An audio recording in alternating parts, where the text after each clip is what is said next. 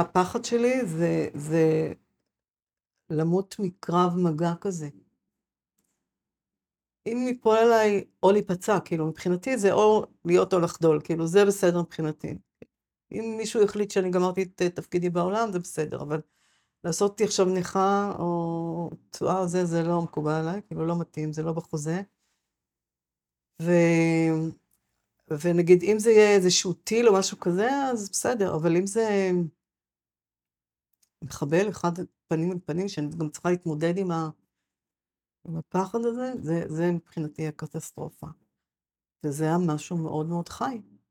כלומר, כשאנחנו הלכנו לשירותים, שמענו יריות בסביבה, עם הידיעה שמסתובבים אנשים בחוץ, בואו תיכנסו. אז אני זוכרת שישבנו בשקט וכל אחד התכנס במחשבות של עצמו, בשעות האלה. וניסינו לתקשר, וניסינו גם להודיע לרבש"ץ ולמי שאחראי ולזאת שאחראית על... אה, ניסינו גם לחפש למי להודיע. עכשיו, זה שנפצעו אנשים, ידענו ש... חשבנו שזה חיילים כל הזמן, אז כנראה שיש פה חיילים. עכשיו, ניסינו כאילו, עכשיו, זה שיש לו תקשורת, היום קראתי הודעות שהיו בקהילה, בקהילנית. הודיעו לנו שנכנסו חיילים, אבל לא קיבלנו את זה, כי לא הייתה תקשורת, לא היה אינטרנט. אז היום ראיתי את זה, יכול להיות שהייתי רואה את זה גם לפני יומיים, אבל...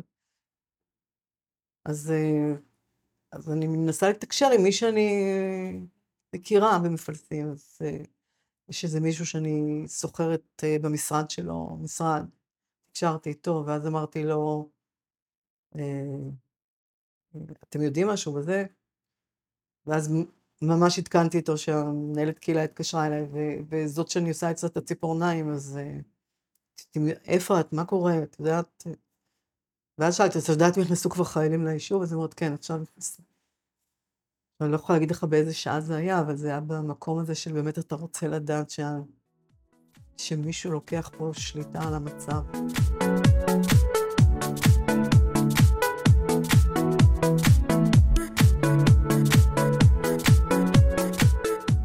שלום לכולם, ברוכים הבאים לפודקאסט הגמשת מסגרות חשיבה, שיחות על שינויים, על אנשים ועל מה שביניהם.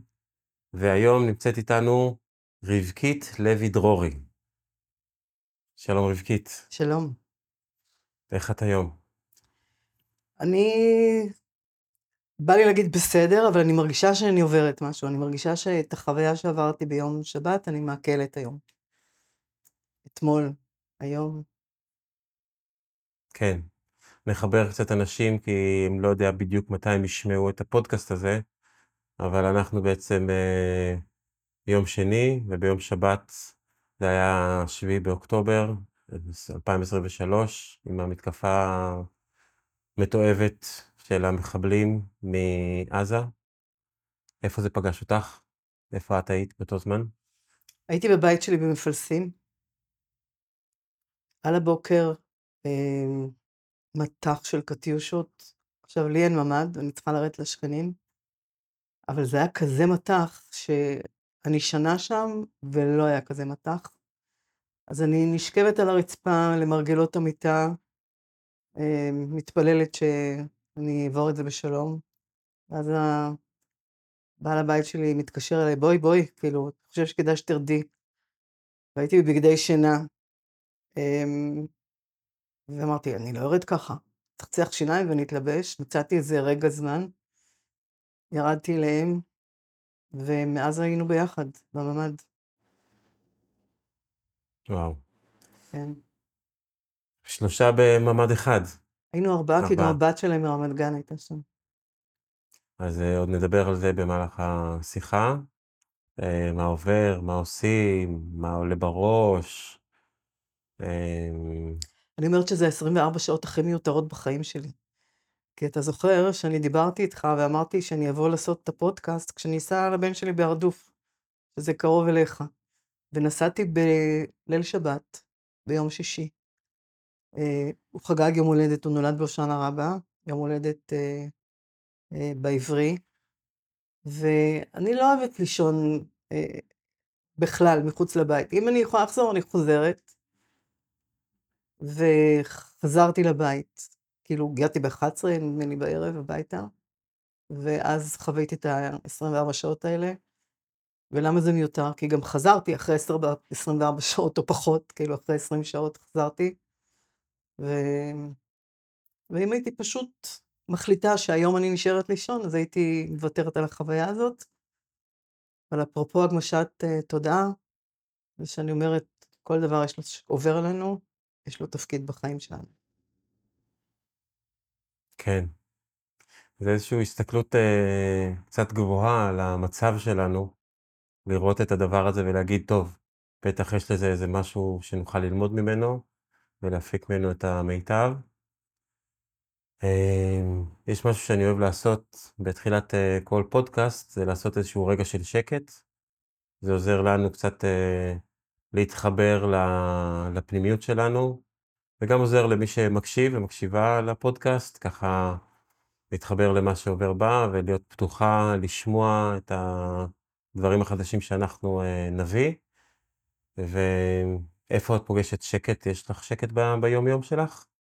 כן, אני כל יום, של, כל יום פותחת במדיטציה, אמנם מדיטציה שאני שומעת קולות, אמ, או שומעת דיבורים, אבל כאילו, עכשיו הגעתי למשל מזום עם נטלי בן דוד, שאצלה למדתי אימון, שעשתה הדרכה למאמנים איך לתמוך, היא יוצרת איזשהו מערך לתמוך בכל מי שצריך, אז היא נתנה הדרכה, והתחלנו את הזום הזה בשלוש דקות של שקט. אז אה, אולי יש לך איזה טיפ למאזינים ומאזינות, איך אה, לעבור את הרגע של שקט הזה, מה לעשות בו, ומה... פשוט לשים לב לנשימה, לשים לב לחזה שעולה ויורד, לנשום, אם עוזר אז לספור עד ארבע, לשחרר בארבע. אוקיי, אז אה, אנחנו נשים לב עכשיו לנשימה, לחזה שעולה ויורד, ורגע של שקט מתחיל עכשיו.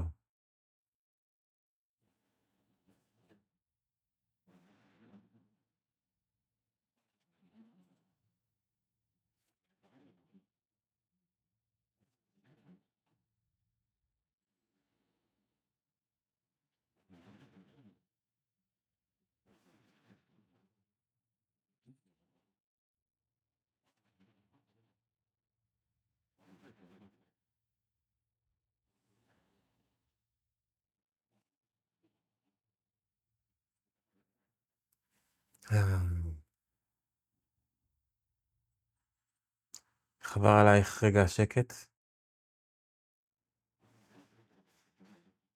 עם המון שאלות, המון מחשבות שעוברות. מי מחליט מתי השקט נגמר? אה, אתה מסתכל בעיניים, זה מאוד... אה, צריך להיות עם הרבה מאוד ביטחון עצמי בשביל להמשיך להסתכל בעיניים, ולא להוריד, ולא להשפיל את המבט. אה, להרגיש בנוחות בשקט, צריך הרבה מאוד אינטימיות. אה, זה היה לא פשוט. אה, שאלתי את עצמי בעיקר, מי מפסיק את השקט ומתי. אבל לקחתי את זה כאתגר. עוד אתגר. עוד אתגר, כן. כן. יש משהו ברגע של שקט, ב... להסתכל בעיניים, זה משהו שבדרך כלל לא, לא קורה ברגעים של שקט, לפעמים מוצאים את העיניים, לפעמים כל מיני דברים, אבל יש משהו להסתכל אחד לשנייה בעיניים, ולראות את הבפנים, כאילו איזשהו חלון פנימה. כן. זה משהו שאני מאוד שמח שרצית שנעשה את הפודקאסט אה, במפגש אה, אישי, ולא, ב... ולא דרך הזום, אה, כי זה אחד מהדברים שהכי חסרים לי בפודקאסט בזום, להסתכל למישהו בעיניים כשמדברים איתו. כן. אפשר ללמוד כל כך הרבה דברים.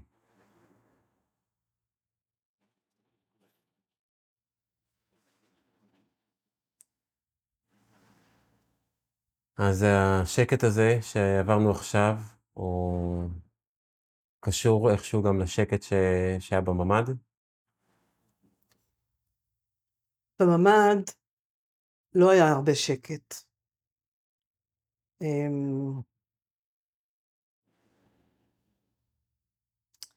בממ"ד אני חושבת שמה שמחזיק את האנשים, וגם קראתי כל מיני פודקאסטים של, לא, לא פודקאסטים, אלא פוסטים שאנשים שאני מכירה שיתפו שהיו גם בזה, העשייה והלקיחת אחריות, והם הם שיוצרים את השקט, את החוסן.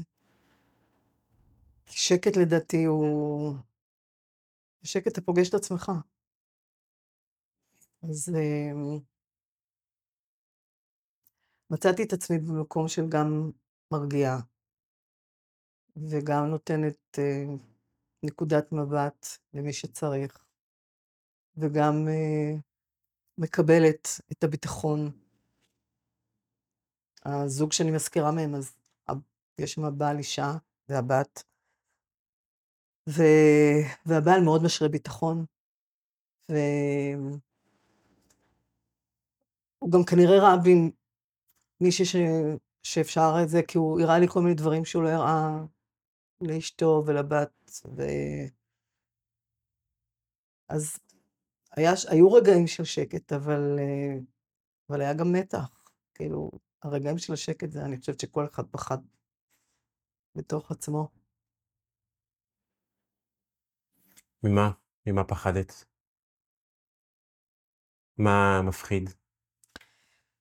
תראה, קסאמים, או המתחים האלה, הם כסף קטן לעומת זה שאומרים לך, תישאר סגור בבית, תנעל את הכל, תיכנס לממ"ד, אל תיתן לאף אחד להיכנס, כי יש מחבלים שמסתובבים.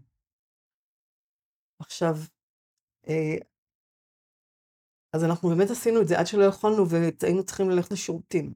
אז uh, הוא פתח את הדלת, הסתכל, יצאנו שלושתנו לשירותים, ואתה שומע יריות מהחלום.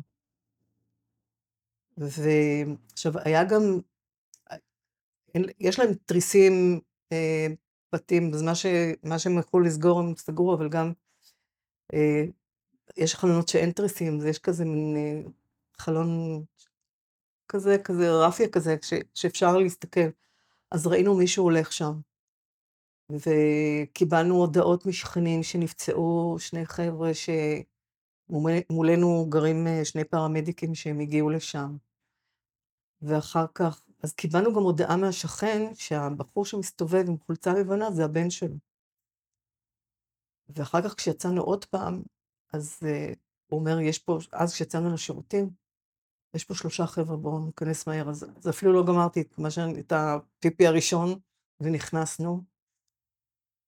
ואז זה פשוט תחושה של פחד מוות, באמת פחד מוות. אני אומרת, עדיף למות מאשר להילקח בשבי, כאילו, מבחינתי, שאלתי אותו, יש לכם ציאניד פה או משהו? אמ, אמרנו, איך אנחנו, הבת הייתה שם אה, מאוד, אה, לא הבת, כולנו, איך אנחנו מתגוננים? אז אה, הבאנו בקבוק יין, ואז שאלתי, אותו, שאלתי אותה, היא גרה ברמת גן, תגידי, יש לך זה, פלפל, גז פלפל? היא אומרת, לא, אבל לאבא היה, הוא הביא גז, גז פלפל. בקבוק יין, היא הביאה את הכפכף שלה, שהוא שוקל גרם וחצי. והיום חשבתי שהיינו צריכים להביא את החומצת מלח לשירותים, שאם היו פותחים את הדלת, אז היינו מעיפים את זה עליו. כל מיני דברים בדיעבד. מישהו מקיבוץ שכן, תספר למה אני בדרום, פרסם שאחותו הצטלמה עם, עם אה, שני מערוכים, כאילו. אני חושבת שהתחושה הזאת של חוסר אונים, תחושה מאוד קשה. ואתה לא יודע כלום. שתי הודעות קצרות של תישארו בחדרים המוגנים, לא יודעים כלום, ויש להם בת שגרה ביישוב יותר סמוך לגדר, והורים שגרים באחד הקיבוצים שהיה שם את הזוועות. ועם הבת היא כל הזמן אומרת, אין לי כמעט בטריה ואין לנו חשמל, אבל הכל בסדר, אנחנו כולנו בממ"ד. וההורים, עם הזמן, מספרים, אנחנו סגורים בבית, ואנחנו שומעים מחבלים מסביב, ורואים מחבלים מסתובבים בדשאים, והם העבירו גם תמונות של זה. ואנחנו לא יודעים מה לעשות בהורים מבוגרים. מזל שאחותו הייתה שם. ו... ו... והוא אומר להם, עכשיו זה בשעות הבוקר המוקדמות, הוא אומר להם, עוד מעט יבוא, עוד מעט יבוא הצבא להציל אתכם. ו... וזה קצת, כאילו, קצת הבנות, ו... ואל תפתחו את הדלת. ו... ובדיעבד אנחנו יודעים כמה שעות היה עד שהצבא הגיע. ועוד לא יודעים איזה זוועות היו שם, אנחנו רק שומעים. פשוט תחושה של חוסר אונים, ושאתה לא יודע. ואחר כך גם, גם לא היה, בכוונה עשו מיסוך אינטרנטי ווואטסאפי, ו... ואחר כך הייתה גם הפסקת חשמל, שלדעתי רק אתמול בערב החזירו להם את החשמל במפלסים. ו... ובדיעבד אני אומרת, טוב שלא ידענו, כי תמונות שרצו ברשתות, מאז שידעתי שרצו תמונות כאלה, אני, אני לא, לא פותחת, כאילו, כדי מספיק מה שחווינו. זה, זה, זה בדיוק בערך השקט. שהוא לא שקט. כן.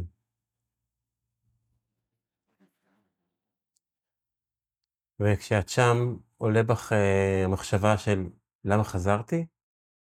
למה לא נשארתי בהרדוף? לא.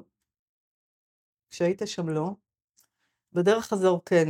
בדרך חזור, כאילו, שאלתי את עצמי האם היה, היו פקקים איומים, כנראה שהמשטרה הקימה איזשהו מחסום בכביש 6 כדי לראות מי... בהתחלה חשבתי שזו תאונה, אבל כנראה שזה היה מחסום משטרתי כדי לראות כנראה איזה מכוניות עוברות. ו... ואז חשבתי אולי לעצור אצל חברה במרכז, כי לא נסיעה של שעתיים נגיד, קרה איזה שלוש וחצי שעות, משהו כזה. כי ממש שעה וחצי עשינו בנסיעה של, יכולה לקחת חצי שעה, רגיל. מה, מה עזר לך כשהיית שם בתוך הממ"ד? תפקיד שלקחתי על עצמי, להרגיע את ה... להרגיע שם את מי ש... הייתה, שד... שדיברה כל הזמן, ש... שהביעה את הפחדים ואת ה... אני בכוונה לא רוצה כאילו לתת איך, איך עשית את זה? איך אמ, הרגעת אותה? תראה, בדיעבד האמא כתבה לי שהיא אמרה שהרגעתי אותה, אבל בגדול מה שאני אמרתי, את אמרת, תקשיבי, את, את, את מכניסה לעצמך סיפורים, אה, חרדות, את מלבה את החרדות על ידי הסיפורים שאת מספרת לעצמך, כאילו, בואי בוא נסתכל רגע על המציאות, בסדר? אמרו לנו להישאר בחדרים, כי אולי יש פה מחבלים. ובממ"ד. עכשיו, אמ, אנחנו נשמע אותם. כשהם, אם הם יפתחו את ה... אם הם יפרצו לבית הנעול, אנחנו נשמע אותם. אז בואי בינתיים, בואי, ננס, בואי ננסה לנשום. אבל איך אני יכולה לנשום? כאילו, אתה יודע, מחשבות. ו... ואמרתי, בוא, בואי נסתכל רגע במציאות. הם לא פה כרגע, נכון? עכשיו, היה גם תקופה, זה עוד... היה גם רגעים שנרגעו, כבר לא שמענו יריות, וגם לא הסתובבו אצלנו ברחוב אנשים, ובחוץ. ו... ואז בגלל שלא היה חשמל, אז גם פתחנו את הדלת של הממ"ד, ואיזשהו שלב כבר אה, גם יצאנו לסלון, כי, כי אפשר לנשום, זה בלי מזגן וחושך. ו... ו... והיא נשארה בממ"ד, ו... וכל הזמן מאוד הייתה בחששות. ו... ובוך פה ופה וזה וזה, כאילו, וניסיתי באמת להראות לה שכאילו במחשבות היא יוצרת את ה... היא מלבה את הפחדים שלה. ושננסה לקרקע אותה, כאילו להסתכל, בוא, בואי נראה מה קורה במציאות עכשיו. הם פה, הם לא פה. אז בואי ננשום. ממש ניסינו לנשום, ואני והאימא נשמנו, כאילו ממש נשמנו. מדי פעם היא הצליחה להצטרף, אבל היא באמת, הראש שלה כל הזמן עבד. אז אמרת שזה עזר לך בעצם, זה שעזרת לה. ב... זה שעזרתי לה זה היה רק בערב שהיא אמרה לי, אבל כאילו, בגדול, כאילו לקחתי על עצמי תפקיד, כאילו, זה מה שעזר. כן. אתה יודע, כתבתי פוסט בפייסבוק לפני שהייתי מודעת לכל המיזם הנפלא הזה של אה, בית ספר אמושן של נטלי בן דוד, ויכול להיות שקראתי את זה, אבל אנשים עוקבים אחריי, ו... אז, אז, אז כתבתי, אה, יצאתי, כאילו בהתחלה שכחתי לכתוב שיצאתי, אבל... ובימים הקשים האלה, מה שאני מציעה זה, זה שיחות, כאילו, כי אני יודעת להקשיב כמאמנת. ואז אנשים כותבים לי, וואו, איזה מדהימה, וזה, כאילו, ואני אומרת לעצמי, אני לא מדהימה, אני עושה את זה בשביל עצמי. כי אני מרגישה שאני צריכה לתת משהו, לעזור במשהו, ושכשאני לא, אז המחשבות, אה, כאילו, אתמול למשל ממש הרגשתי את הדיכאון ואת העצב משתלט עליי, לא יכולתי לעשות כלום, באמת, הייתי בפסיביות מוחלטת. עשיתי, נגיד, חיכינו כל המועד ש, שיעבור, אני מדברת כיועץ משכנתאות, שיחזרו לעבודה, ואז הייתי צריכה לתת תשובה לכמה אנשים. אז שתי תשובות האלה ביררתי, החזרתי להם תשובה, אבל uh, ממש הרגשתי שאני לא מסוגלת לעשות כלום. אבל היום כבר יותר, קמתי יותר אופטימית. Um, אז באמת כדי, אתה יודע, כדי שיהיה תפקיד, כדי שאני ארגיש שיש לי משמעות, שאני משמעותית למישהו. וזו בגלל שאני מדהימה, ממש לא. כן. כן, זה עניין אה, מוכר וידוע, אה, ויקטור פרנקל כתב על זה את הספר, אה, שאדם מחפש משמעות. אה, אני מוצא את זה גם כן בתקופה הזאת. אה, התחלתי לעשות אה, סדנאות juggling קהילתיות פה, ולעזור לאנשים קצת לצאת מהבית, וגם לי בעצם, במקום להיות ולרפרש על, ה... על המבזקים, אז אה, קצת להתנתק קצת מכל החדשות ומהתמונה המזעזעת שהולכת ומתבהרת. ואמרת שאת בעצם לוקחת מזה מרחק ולא מסתכלת מה יש ברשתות החברתיות ולא מסתכלת בחדשות גם? לא, או... אני מסתכלת כל הזמן מה יש בחדשות, אבל מתעדכנת רק ב... בכותרות, לפעמים אני כן פותחת טלוויזיה לתקופה, לזמן קצר. מה, מה את מחפשת למצוא שם? את הרגיעה. את, ה... את המהפך. את, ה... את החוסר אונים. בטח את המחדל שהרגשנו ביום הראשון. לראות באמת את, ה... את הכוח של צה"ל, את זה ש... שעברנו להתקפה, שעברנו למקום של, של אונים. אני חושבת שמצב של חוסר אונים הוא, הוא מאוד, שאתה מודע לו. הרבה מאוד שנים לא הבנתי שאני נמצאת בשנים, אני שמה את עצמי במצבים של חוסר אונים. אבל כשאני יודעת את זה, אז אני אומרת, רבקית, את לא חסרת אונים, את ילדה גדולה כבר, את בוגרת, בואי תראי מה אפשר לעשות. אז זה מה שאני מחפשת, אני, אני תמיד אומרת שנורא קשה לי אה, לחוות אה, שאין תקווה. כאילו, אנשים שהם אה, הם נותנים כל מיני אה, סצנריו שמאוד קשים. לי מאוד קשים להכלה. אה, אז אני, זה מה שאני מחפשת, את המהפך, את זה שכבר השתלטו על כל ה... על כל המחבלים, או על, על הרוב, כאילו, כי אני מניחה שלא יודעים איזה כמות של מחבלים נכנסו לארץ, אבל זה שכבר לא נכנסים יותר, זה מה שאני רוצה לשמוע. ש, שכל הפרצות uh, נסגרו, ש, ש, שיש מישהו... להחזיר את הביטחון, כי אני חושבת שזה מה שנפרץ, כאילו, הייתה ממשלה, אנחנו יכולים, וצבא, יכולנו להתווכח על התפקוד שלה, אבל אני חושבת שעל הצבא יכולתי לסמוך. וחמישים שנה אחרי שקרה מלחמת, שתי, מלחמת יום כיפור, עם המחדל של יום כיפור, ועכשיו דיברנו על זה כל כך הרבה, איך זה יכול לקרות, דבר כזה. כאילו, זה מאוד, אה, מאוד מאכזב. זה מאוד מאוד עושה סימן ואני, ואני חושבת שבחדשות ובלשמוע, אני מחפש את הביטחון, את התקווה. ויש מישהו שנותן לך את זה שם? יש ידיעות פה ושם שנותנות, כן. יש קולות מסוימים שנותנים לך תקווה? זאת אומרת, מישהו מסוים או ידיעה מסוימת? זאת אומרת, שאת שומעת קול של, לא יודע, שדרן או פרשנית מסוימת, האם זה נותן לך או... אני לא כל כך שומעת, אני לא כל כך שומעת. את רואה את הכותרות. אני יותר קוראת כותרות. אני, מה ש... תראה, אנחנו שנינו נמצאים בקבוצות B&I, קבוצה שלנו, אנחנו בדיוק התחלפנו בהנהגה. אני סיימתי קדנציה כיו"רית, נכנסת יו"רית אחרת, היא ארגנה, כאילו, יש לנו חייל, כאילו, במילואים, הוא אמר חסר ציוד, אז היא ארגנה שנתארגן, שיתארגנו כל החבר'ה שנמצאים במרכז. אז התמונות האלה, שהחבר'ה התארגנו, ונוסעים, וכאילו ציוד, ובכלל, כל ההתארגנות של עם ישראל, זה... היום בדיוק אמרתי, זו הפעם הראשונה שבכיתי, זה כשראיתי היום איזה סרטון של עומדים בצמתים, ונותנים, לא יודעת אם ראית את זה, נותנים לחיילי, לחיילים אוכל ושתייה, כאילו, חבר'ה שעוצרים אותם, ו... או בכלל, כל ההתארגנות, זה פשוט מחמם את הלב, זה פשוט... זה, זה הכוח שלנו. לא משנה מה יהיה למעלה. וגם כל הפלגים, אתמול ראיתי גם איזשהו סרטון של חבר'ה מאחת החזית, החסידויות, שקונים מצרכים, והם מראים את החשבונית באורך קילומטר בערך.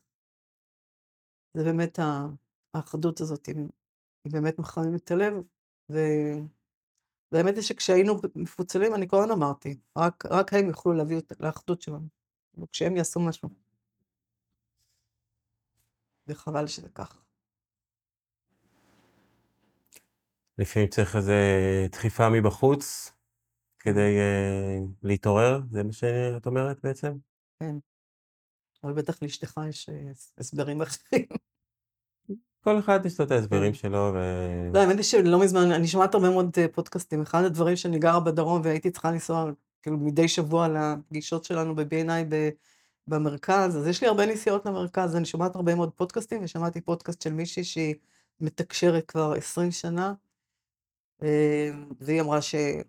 שזה עוד לפני המלחמה. היא אמרה על התפקיד שיש גם לממשלה הזאת, לה... כאילו לחוסר הקשבה, יש להם תפקיד של להביא אותנו לרמה הבאה. של... היא אומרת, לא נראה את זה רק במדינה שלנו, נראה את זה במדינות אחרות, את הכאוס הזה, וממשלת הרס היא קוראת לזה, להרוס את מה שקיים היום כדי להביא למשהו אחר, תהיה יותר עם מנהיגות, עם אנרגיה נשית יותר. לא זוכרת כרגע את השם שלה, אבל... אני, כמה שאני מאוד שכלתנית, אז אני נמשכת גם מאוד לצד הרוחני הזה, והרגשי, ו...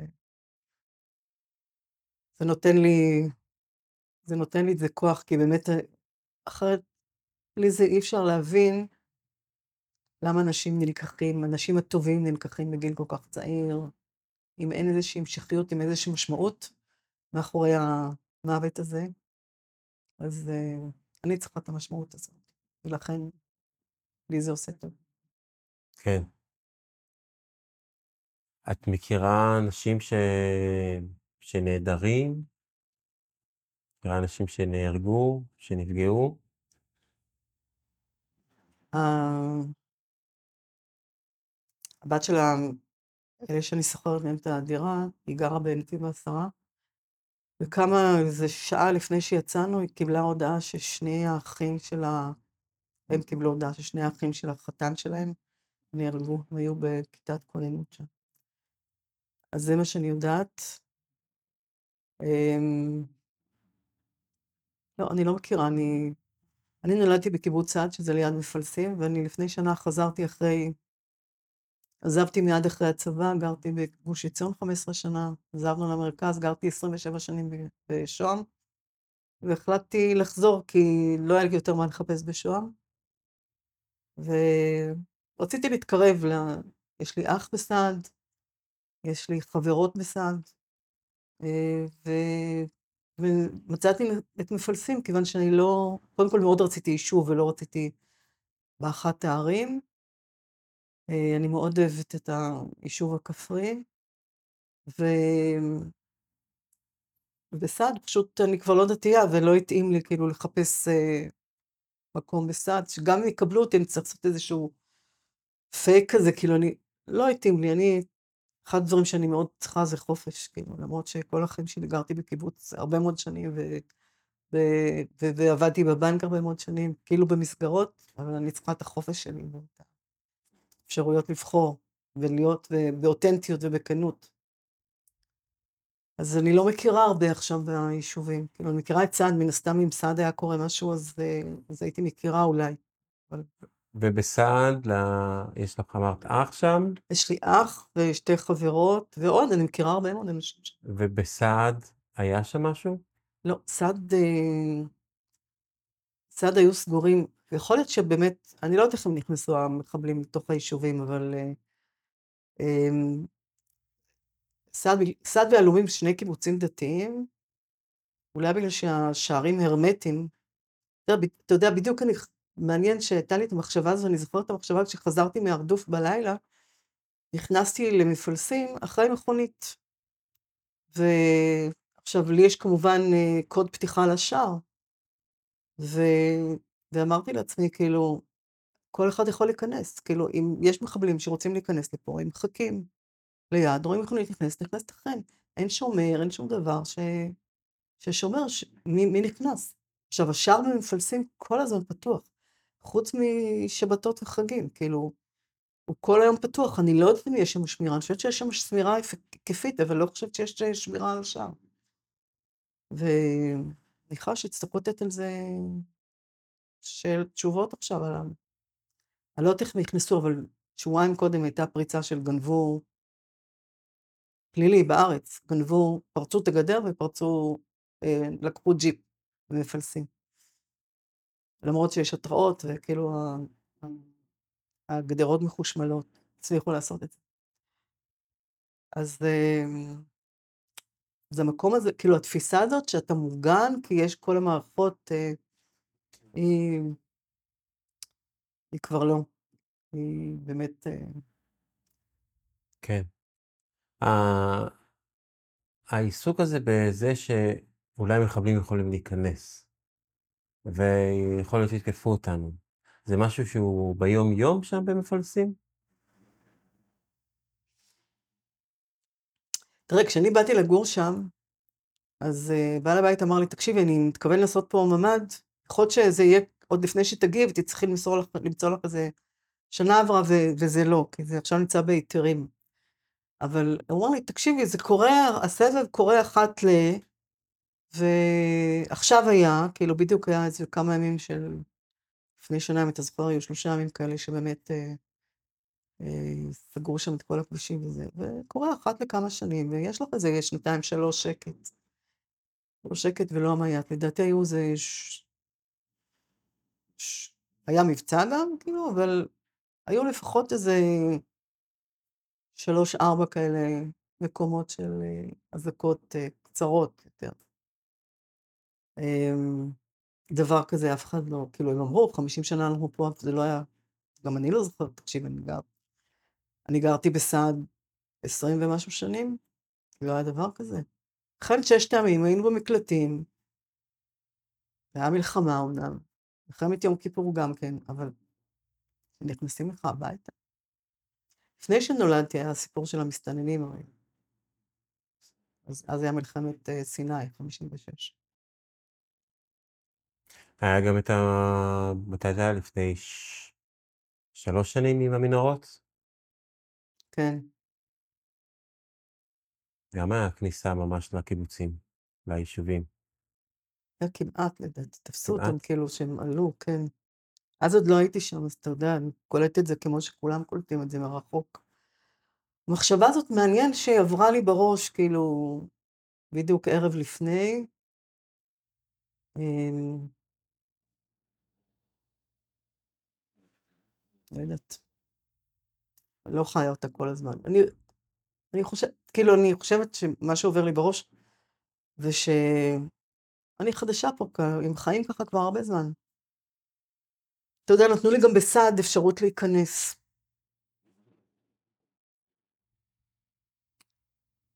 אמ, לא, זה בדיוק הפוך. לקח להם לאשר לי במפלסים הרבה מאוד זמן, אה, שיהיה לי את הקוד וזה. אמ, אבל לעומת זאת בסעד, זה היה הרבה יותר פשוט, ובסעד גם זה נפתח אוטומטית, כאילו, במפלסים אני צריכה ללחוץ על איזה אפליקציה. ו... אבל יחד עם זאת, בסעד כל הזמן השער סגור, גם ביום, שערים, שני שערים. כל הזמן סגורים. ובמפלסים לא. מפלסים כן. כל היום זה פתוח. ואמרתי לעצמי, הם חיים ככה, כאילו, הם חיים ככה כל כך הרבה שנים, כנראה שזה בסדר. כן. אז גדלת בעצם בסעד, כן, שזה קיבוץ דתי, כן. ומה זה אומר מבחינתך דתי? מה, מה זה עשה? מה, מה עשית בעצם? מה, מה היו הדברים, ה- המסורות ש, שהתעסקת איתן? כמה דתייה היית? דתייה כיפות, כיפות סרוגות. שוב, כילדה הייתי מאוד אה, בסדר כזאת, בכל מה שצריך, אז גם בתפילות הייתי בסדר. הייתי בין הראשונים שתמיד מגיעה לבית כנסת, היינו מתפללים בבוקר. אה, בנים אולי מתפללים גם עוד תפילות, אבל שבתות כמובן, ללכת תמיד לתפילה. אה, בצבא התחלתי להרגיש שאני לא, ש, שאני לא מאמינה, כבר לא מאמינה באלוהים, אבל הרגשתי שאני נשארת במסגרת, כי אני לא מרגישה שיש לי את הסט ערכים אה, שהוא חיצוני לדעת בשביל לגדל ילדים. אז אה, עכשיו, מעניין שהתחתני עם מישהו ש, שהיה מקביל אליי בזה. גרנו בקיבוץ אה, צעיר ב, יחסית, בקיבוץ ראש צורים בגוש עציון, שכשאני אני חושבת שאנחנו התחתנו הוא היה שבע שנים. אה, ו... והיינו חריגים בנוף. כלומר, אני פחות ראו את זה, כי אני די, די הלכתי לבית כנסת אולי הרבה יותר מנשים אחרות, אבל הוא לא תמיד הלך עם כיפה, ולא תמיד אה, הלך לבית כנסת, וכשככה, לפני כמה שנים כשדיברנו על זה עם הילדים, אז, הם אמרו שזה עם הגדולים, זה לפעמים היה קשה, החריגות שלו. היה מנהג בראש צורים שילדים בכיתה ג' שרים מנעים זמירות, שזה איזשהו אה, נעימה בתוך התפילת שחרית של שבת, והוא לא ידע אם אבא שלו יבוא כן או לא אה, לשבת, אז עד כדי כך. אה, הוא בא? אני מניחה שכן, אני חושבת שכן.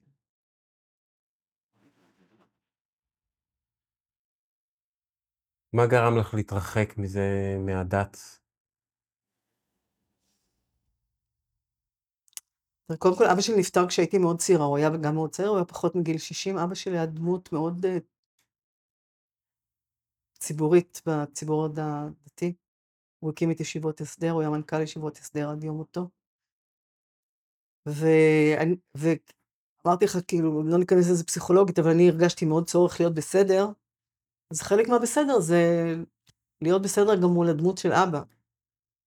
וכשהוא נפטר, אז התחלתי להרגיש קצת אה, יכולת לשחרר. אה,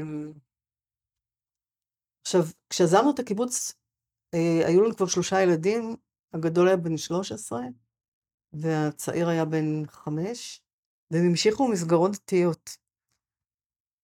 אה, אחרי חמש שנים, כשעברנו לשוהם, נולד הבן הצעיר, והוא, ואז קיבלנו החלטה שהוא לא נכנס למסגרת דתית. אנחנו ידענו שאנחנו כבר הולכים אנחנו כבר לא מאמינים, אנחנו כבר זה, אבל הילדים נמצאים במסגרות, אה, השלישי היה במסגרות כאחרונים. כשעברנו לשם, הגדול כבר אה, אה, גמר את הלימודים, אז הוא החליט באותו יום שהוא מוריד את הכיפה. השני התחיל ללמוד בית ספר חילוני, כי בשום לא היה בתי ספר, בית ספר חילוני ביהוד. לקח את הכיפה בכיס ביום הראשון, החליט שהוא לא צריך אותה, וגם הוא נהיה חילוני באותו ראשון לספטמבר, שזה גם היום הולדת שלו. ו... והשלישי כן המשיך במסגרות דתיות, כי הוא נכנס, הוא גדל בתוך מושב דתי, טירת יהודה גרנו, וכשעברנו לשוהם אז הוא המשיך במסגרת של בית ספר דתי, ואז הוא גם הלך לתיכון, לישיבה, אחר כך קצת התמתן והלכנו, והוא הלך לבית ספר אה, עמית ברמת גן, אבל מסגרת דתייה. עכשיו, כשעומר הצעיר היה בכיתה ב', רצינו לשים אותו, שמנו אותו בית ספר דמוקרטי, ובבית ספר הדמוקרטי הייתה קהילה. אנחנו עוד קודם קיבלנו החלטה שכשנועם אה, מסיים את התיכון, אנחנו מודיעים שאנחנו לא דתיים. והקהילה כל הזמן יצאה לטיולים אה, בשבתות, ואנחנו כבר מרגישים מבחינה פנימית שאנחנו יכולים לנסוע, אבל מה קורה עם ילדים? אז דיברנו עם נועם, אז נועם אמר, אתם יכולים לנסוע, אני כבר. אני כבר הודעתי בבית ספר שאני לא דתי.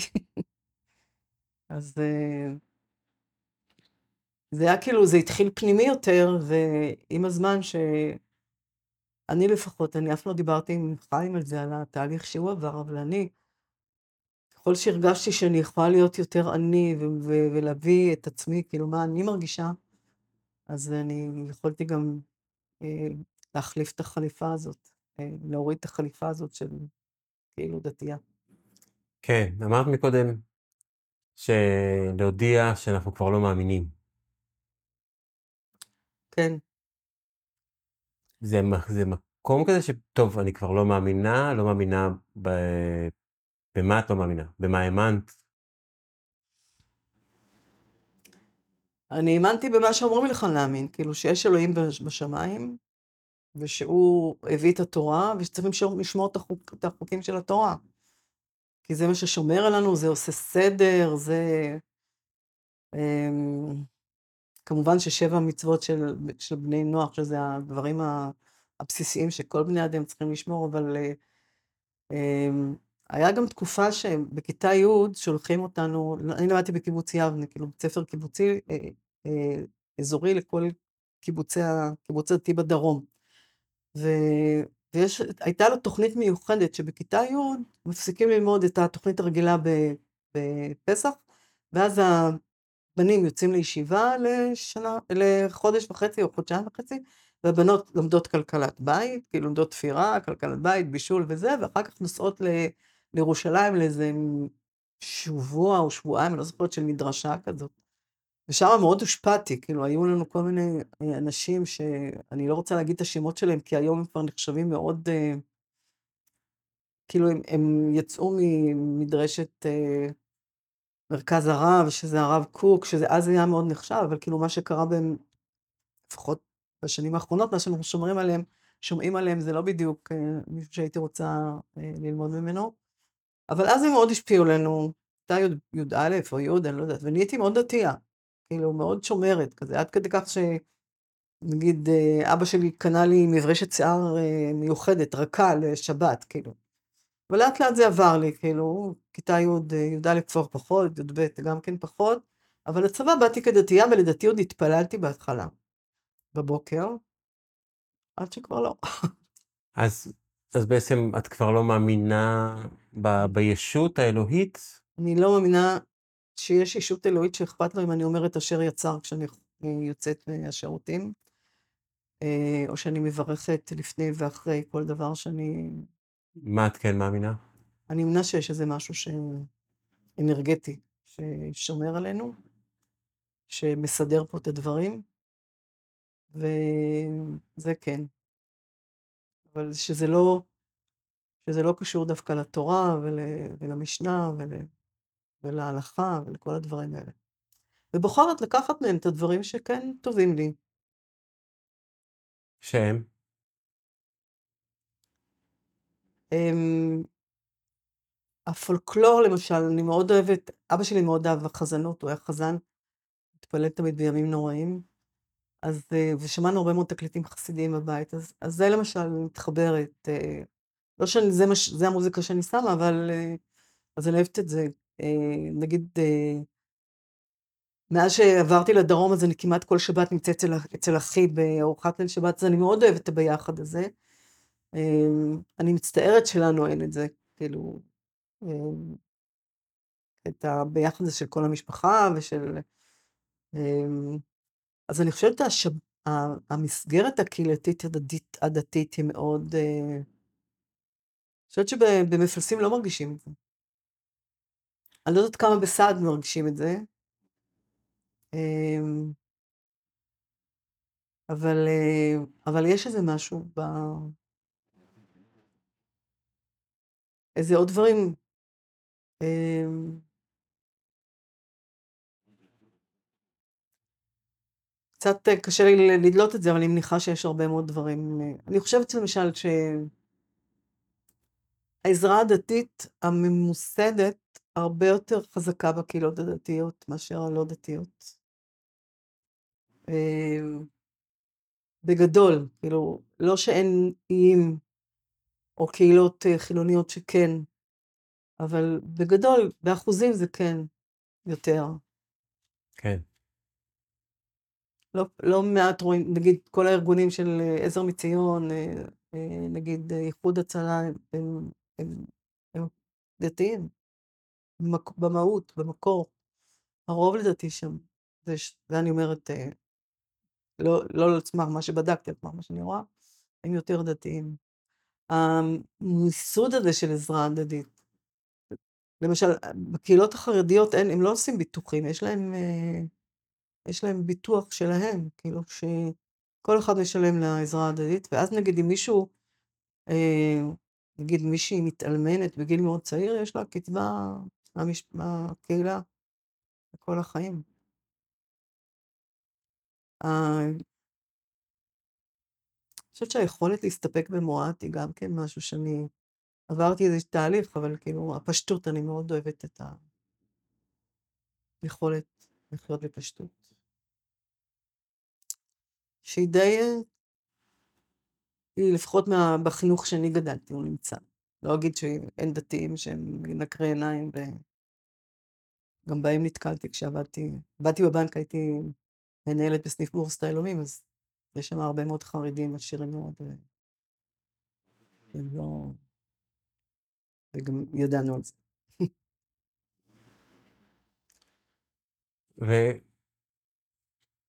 ובמקום הזה של, ה... של הפחד, של חוסר האונים, בממ"ד, פנית לאלוהים בתפילה? לא. לא עלה לך כמשהו שצריך או שיעזור? או... לא. כן, השתחררת מזה כנראה לחלוטין. אתה יודע, אין לי שום משמעות, כאילו, אני, אה, אני ממש כאילו, התפילות שלי הן, הן תפילות שאין להן שום משמעות, זאת אומרת,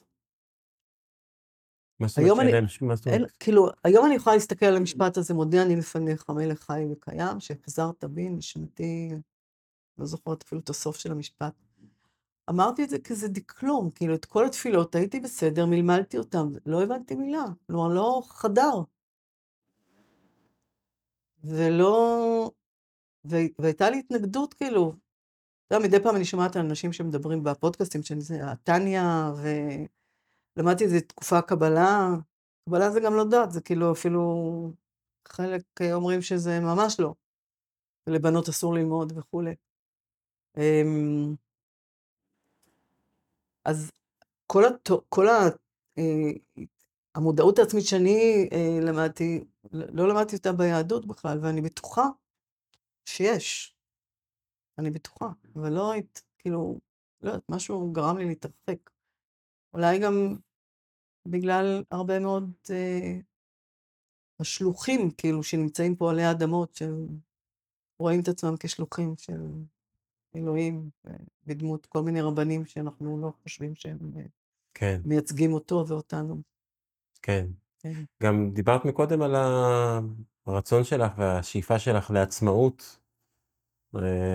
לדעתי, כמו שאני קולט אותה, היא מאוד uh, מצמצמת את העצמאות והחופש הפרט. נכון. וצריך לעשות משהו, וכולם צריכים להתפלל באותה צורה, ולקרוא את אותן שורות, uh, ולהאמין באותה דרך, ולהתנהג ולהתלבש באותה דרך.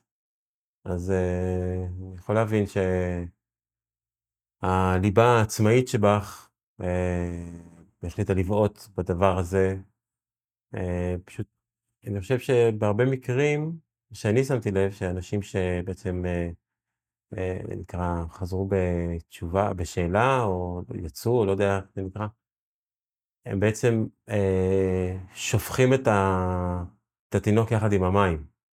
כן. אז אוקיי, אז הדת והמנהגים הם לא מוצאים חן בינינו, אוקיי, אבל החוכמה והמהות והרוחניות העמוקה שיש, זה חבל לפספס, כמו שאני קולט את זה. נכון.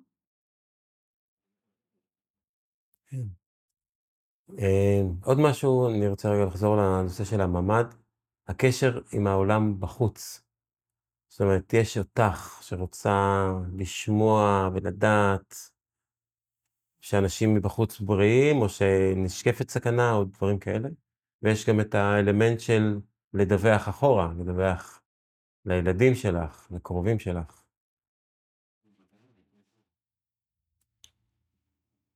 אמ, יש לנו קבוצה משפחתית, ואז uh, התחלתי לשמוע, אמא, מה קורה, מה, מה זה, זה, אז אמרתי, אני בסדר, אני בממ"ד עם, עם, עם השכנים. ו... ואז אה, הנכדה הגדולה נמצאת בקבוצה, ואז החלטתי שאני פותחת אה, קבוצה רק אה, לדיווחים. ו... ואז כתבתי, אה, החלטתי לפתוח קבוצה רק לדיווחים, רק הבנים ו... והאקס שלי, ואם אתם רוצים תדווחו לשני, ת... כאילו תדווחו לבנות הזוג, כי אני לא רוצה שמילה תהיה מעורבת. ו... אה, ו... אבל תדעו שאין לי כאילו, אין לנו קליטה כל הזמן, אז אם אני מתעכבת או משהו כזה, תדעו שזה בגלל קליטה. ואז אחרי ש... ואז, כאילו, היה הבלחות של קליטה. ואז אחרי זה כמה שעות ש... או שעה וחצי, משהו כזה, שפתאום נהייתה קליטה, אז אה, אחד ה... אה, אני רואה הודעה מאחד הבנים. אמא, מה זה עוזר? כאילו, כתבתי משפחה, הרגעה, משהו כזה, כאילו, משפחה, אה, קבוצה להרגעה, משהו כזה. אמא, זה לא קבוצה להרגעה, צריך לשנות פה את הזה, למה את לא עונה? אז אני רואה שהבן השני עונה לו, היא אמרה שכאילו אין לה תמיד קליטה. ואז הסברתי, כאילו, עוד פעם, ברגע שאני רואה הודעה, אני ישר עונה, תדעו לכם, הכל בסדר. אז הוא אמר, אוקיי, בסדר. אבל אה, כן, זה, זה מהצד הזה שבאמת, אה, עכשיו, הם, הם לא יודעים מה קורה, כאילו, אתה יודע, הם יודעים אולי, לא, לא יודעת מה ידעו בשעות האלה, באמת שאני לא יודעת מה ידעו. זה שאנחנו כאילו ידענו מה קורה בבארי, בגלל שדיברנו על בארי, כאילו, בגלל שהוא אה, היה אה.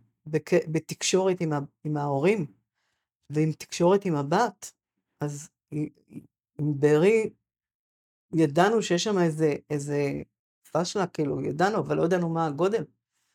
עכשיו, גם קיבלנו על הבוקר די מהר, בתשע או בעשר כבר הודיעו שאופיר ליפשטיין, שהוא ראש המועצה, נהרג. והוא מאוד אהוב עליהם, כאילו, והם הלכו להצביע לו עוד פעם, מאוד העריכו את האמירה שלו. ואז גם, כש, כשהייתה איזו תקשורת, אז ראיתי שגם נטלי בן דוד כתבה איזה מודעת אבל עליו, שהוא למד בבית ספר אמושן, אז בכלל, כאילו, בית ספר שאני למדתי בו אימון. אז אה, זה התקשר כזה, ו... אז מצד אחד, כאילו, אז זה כאילו בכיוון של, של הילדים, כאילו. זה באמת, אה, אתה, אתה יודע איפה אתה נמצא ואתה יודע איך אתה, אתה בסדר. אבל כש, כשכולם שומעים מה קורה בחוץ, אז למשל, יש לי בן שחי בגרמניה, ויש לי בן שעכשיו נמצא בשוויץ. והבן בגרמניה הצליח להתקשר אליי, הוא התקשר אליי לא בוואטסאפ, שבדרך כלל הוא מתקשר, הוא אמר, אם אני רוצה לשמוע מה קורה איתך, הוא התקשר אליי בטלפון רגיל, וכאילו, בדיוק נכנסנו שוב לממ"ד, אמרתי לו, שחר, אני בסדר, וזה, כאילו, ברגע שאני אוכל, אני מדווח, צריכים עוד פעם, זה היה כאילו עוד פעם כנראה פעם שצריך להיכנס כי הם מחבלים בחוץ. אמ, אבל... אמ, אז, אז זה באמת מהכיוון שכשאתה לא יודע, אתה לא יודע גם כמה הם חרדים, כי אתה לא יודע מה כולם מדווחים.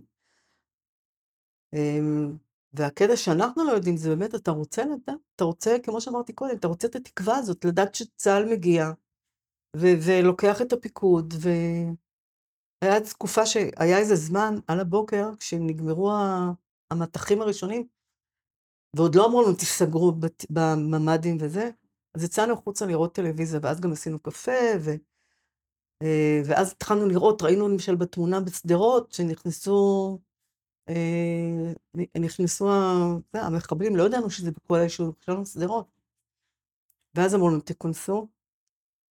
אז כשאתה לא יודע, אתה גם, כאילו, אתה, אתה, אחרי שראינו את התמונה הזאת, ואז ואמרו לנו, תיסגרו בבתים כי לא יודעים. אז אני חושבת שמהכיוון שלי, זה גם לא הייתה תקשורת, כאילו החליטו כנראה לא לעשות תקשורת, בגלל שכבר ידעו שיש אה, אה, שהם לקחו בני ערובה והטלפונים אצלהם, אז הם ניסחו את התקשורת, לכן נתנו מדי פעם. מה... לא הייתה תקשורת, לא רוצה להגיד, כאילו, לא הייתה, לא היו הודעות מוסדרות מצד המוסדות, וזה מאוד, אה, מאוד הקשה. מצד אחד זה מאוד הקשה, מצד שני אולי זה הקל, כי לא ידענו איזה קטסטרופה הולכת.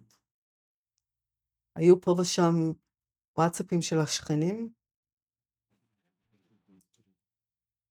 אמ, בסופו של דבר, כשלא שמענו יריות, אז ראינו בחוץ אנשים, חוץ לרחוב, חייל ופרמדיק, אז ניגשנו אליהם, התחלנו לדבר איתם. ואז גם יצא, זה היה כבר אחרי הצהריים, אני חושבת, שתיים, שלוש.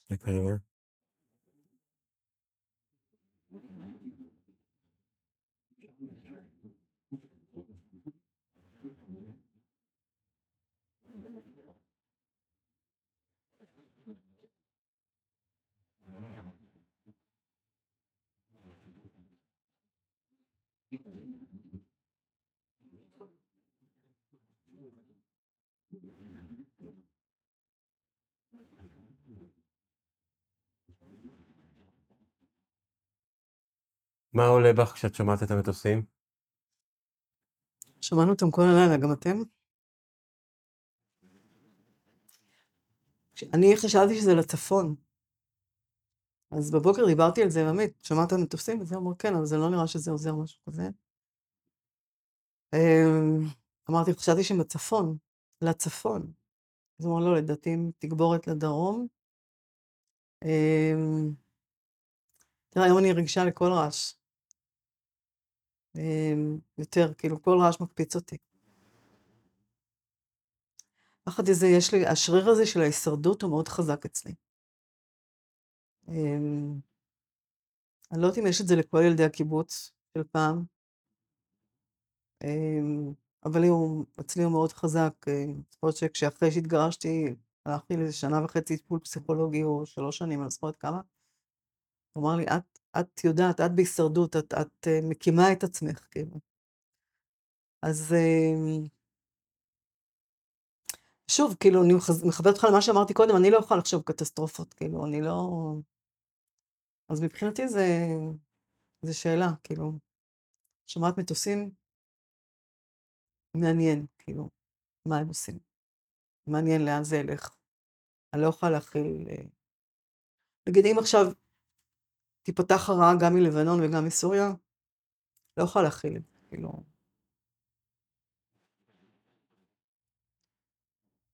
קטסטרופה יותר מדי אה, גדולה. כן.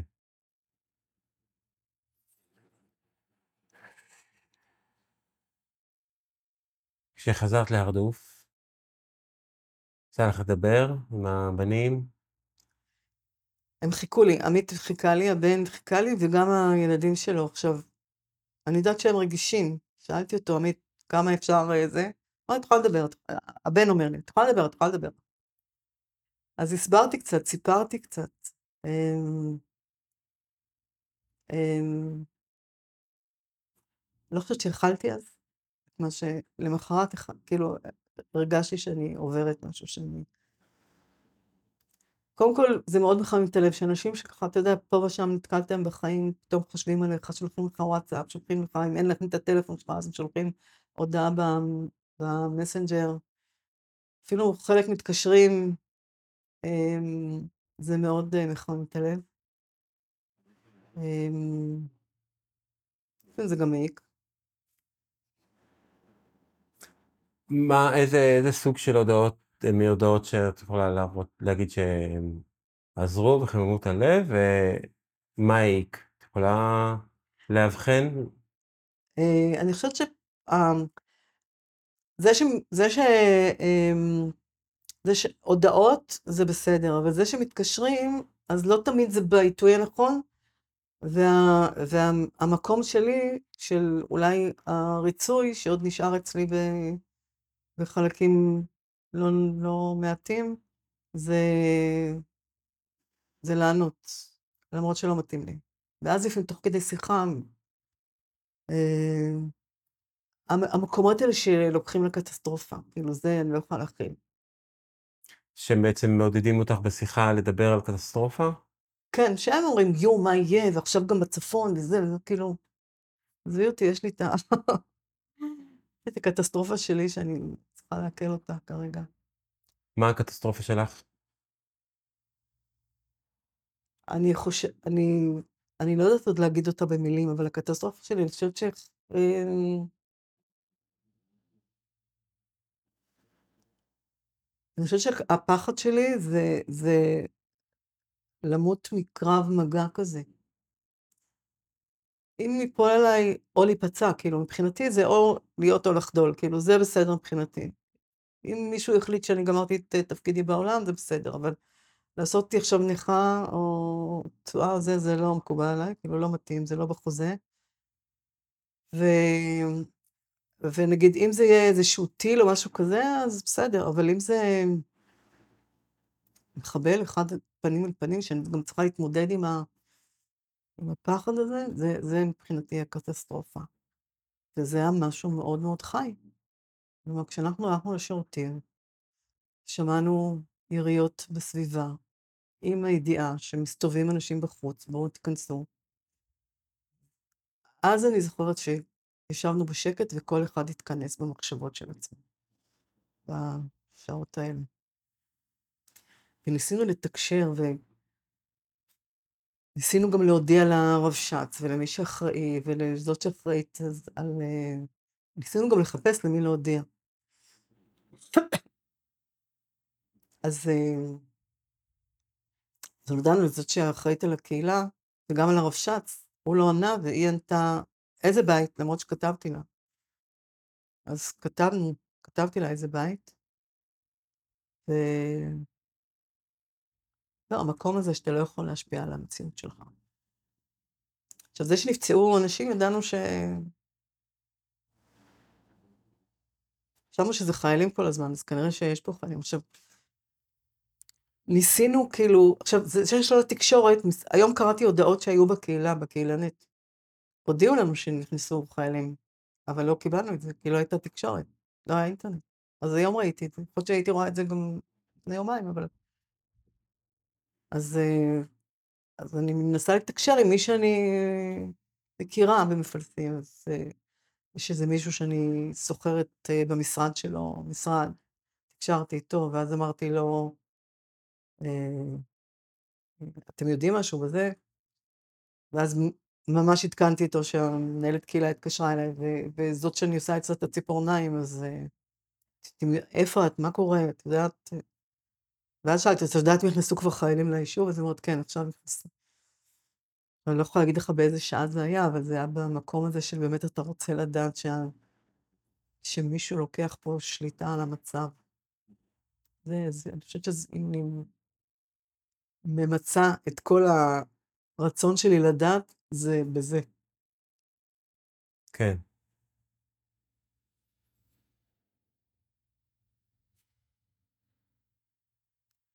אמרת שרק כשראית את המחוות לחיילים, אז, אז בכית. כן. איפה היה הבכי עד אז? הוא היה עצור. הוא... כמו עכשיו למשל, שאני מרגישה שככה עולות לי דמעות, אבל אני לא...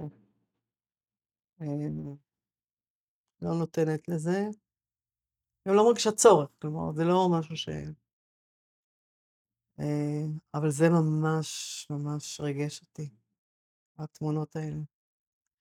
שוב, אני מזכירה לך, אני לא ראיתי את הסרטוני זוועה. ברגע ששמעתי שיש סרטוני זוועה, אמרתי לעצמי, אני לא מסתכלת על זה. טוב שלא הייתי... אה, שזה לא היה גלוי לי בתקופה, בזמנים האלה שישבתי בממ"ד. כן.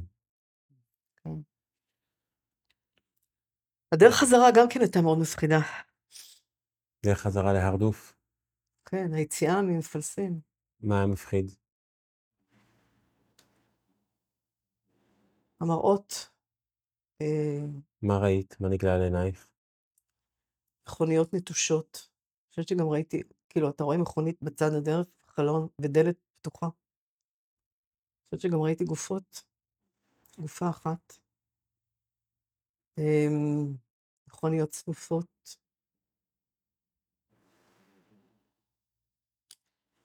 חושך. אני הייתי חיילת במלחמת יום כיפור, התגייסתי מאוד מוקדם. בת 17 וחצי. אז במלחמה כבר הייתי חיילת. מאוד הזכיר לי את המלחמה. היה איזה, הייתי בקורס, הייתי מאבחנת פסיכוטכנית והיינו בקורס בתל השומר, ואני זוכרת מהמלחמה את הצפירות של האמבולנסים כל הזמן. חברה שלי שהייתה איתי גם בקורס הזכירה לי שגם נכנסנו לשוחות, חפרנו שוחות, אני לא זוכרת את זה. אני זוכרת שבת אחת ששחררו אותנו ממש לפני שבת, אולי זה אפילו היה שמחת תורה, ערב שמחת תורה, שגם היה שבת, ו...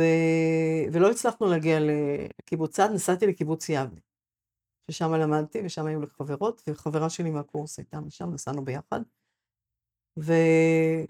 ובמוצאי שבת נסעתי לסד בטרמפים, ואני זוכרת אותם מראות, כאילו, כבישים כמעט ריקים, חשוכים. זה כאילו הזיכרון שלי. זה קצת החזיר לך עכשיו? נראה לך סוג של פלשבק כזה? כן. אני נסעתי, עכשיו,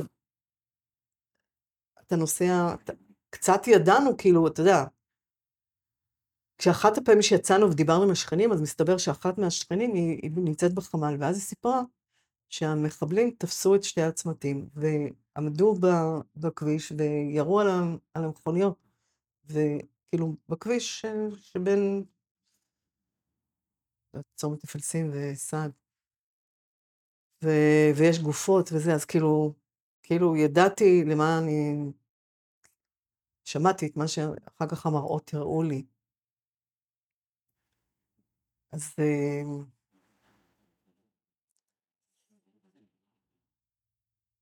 עכשיו, אתה יודע שלא השתלטו, כאילו, כשיצאנו משם, ידענו שלא השתלטו על, על המחבלים, שבארי עדיין נצורים. בנתיב העשרה, בגלל המוות ש... זה עוד לא ידעתי, ידעתי את זה רק בבית קמה, אבל כאילו, הם, הם יצאו משם, המשפחה, והם אמרו להורים, תארזו, אנחנו יוצאים, כאילו, ובגלל שיש להם שלושה ילדים קטנים, תמיד עוזרים. ו... ואז החלטנו שאנחנו יוצאים. דיברנו עם משפחה קודם שיצאה, גם כן ההורים של, אחת, של החבר של אחת הבנות, ואז הם הסבירו איך לצאת וזה, ומה אמרו להם וכולי. ו... קטע לי חוט המחשבה. מה הייתה השאלה? אה, בואי נלך עם זה, כן. מה זאת אומרת מבחינה פרקטית, איך, איך יוצאים? לא היה, לא היה מחסומים, היה רק מחסום בתוך היישוב. זאת אומרת, במכונית הפרטית שלך נכנסת ויצאת ונסעת. כן, נסעתי אחריו, עכשיו הוא נעלם לי באיזשהו שלב. הוא נסע מהר בגלל הקטסטרופה הזאת. ואמרתי לו, מה, אני נסעת אחריך וזה? לא, את לא אחריי, אני נסעתי נורא מהר, צאי, תסעי פה ימינה וזה, לא ידעתי בדיוק מה. אה, אני יודעת מה רציתי להגיד. יש מעט מאוד מכוניות בכביש, ובגלל מה שאתה יודע, מה שקרה בבוקר, אני לא יודעת אם זה רכב שלנו או רכב של מתחבלים. ו... ואז באיזשהו שלב הוא התקשר אליי, רבקית, איפה את וזה? הייתי אחרי כבר חם, אז הוא אמר, אוקיי, התקרבנו אחרי שככה יצאנו מהאזור הזה של התופת, אז uh, הפסקתי לנסוע כל כך מהר. אני עוצר בבית קמה לתדלוק, ואז uh, עצרתי אחריו, דיברנו קצת, אז הוא סיפר לי ש... את המשפחה מנתיב העשרה, אה, את, האלמנה, לוקחים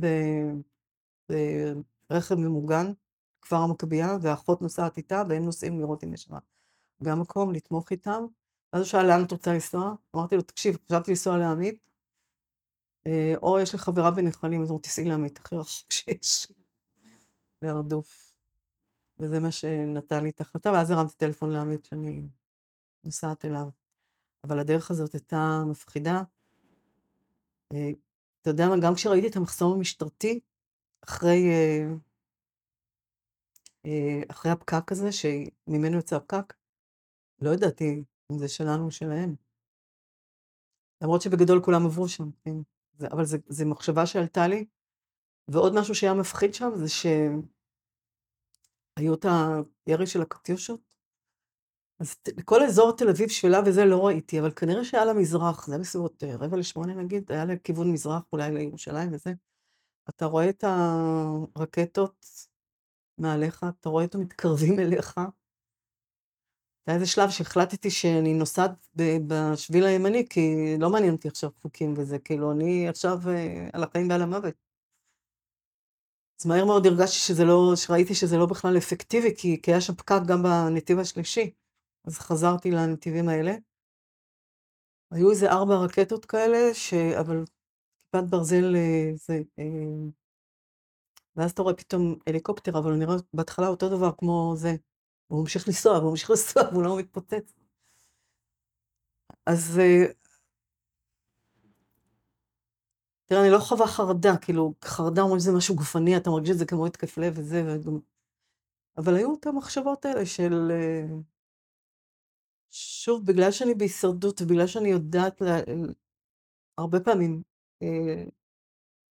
להבליג ולספוג את הרגשות האלה, אז מה שהרגשתי שביום באמת ראשון אני צריכה, אני, אני, אני, אני, אני מעכלת, אני פשוט uh, עובר עליי משהו, עצב נורא גדול. Um, מין מקום כזה של לא רוצה לתפקד היום, לא רוצה לתפקד היום, תעזבו אותי באמא שלכם, שתי הלקוחות האלה שהבטחתם להם לבדוק, בדקתי, לא באמת, uh, אחד מהם לא התאבדתי על התיק, אני יכולה להגיד. אמ, רק לעשות מה שצריך, כי אין לכם מושג מה עברתי, אין לכם מושג. וגם אני, אין לי מושג. אתה יודע, אני תמיד משמעה עצמי לאחרים, באמת אני... זה כאין וכאפס. לעומת מה שאחרים עברו.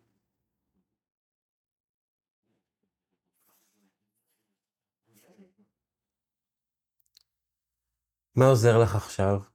מה יכול לעזור לך? מה... אני צוחקת, אתה יודע למה? כי שמעתי חלק מההדרכה של נטלי, אז uh, מה שאנחנו עושים פה זה בעצם מה שהיא אומרת, תקשיבו, אתם יכולים לעזור לכל אחד. עצם ההקשבה שלנו היא מרפאת. להקשיב עד הסוף ועוד קצת, לשאול שאלה, שתיים. ואחת השאלות זה באמת, אחרי שככה אתה נותן לבן אדם לדבר והוא מוציא ולקרקע אותו, ואם נגיד הוא נמצא בסערת uh, רגשות, אז uh, לשאול את השאלה הזאת, מה, מה יתמוך בך עכשיו, מה יעזור לך עכשיו. תראי, אחי, הבת שלו מתחתנת מחר. הייתה צריכה להתחתן ב... באירוע בגוש עציון. הם יצאו אתמול, אה, יש להם שני ילדים מגויסים, והם חיפשו, דיברתי איתה אתמול, אמרתי, תקשיב, לדעתי אתם צריכים לעשות אירוע קטן ברבנות, כשהיא, זה, אז נעשה אירוע גדול, כי מגיע לה שתהיה חתונה כמו שהיא רוצה.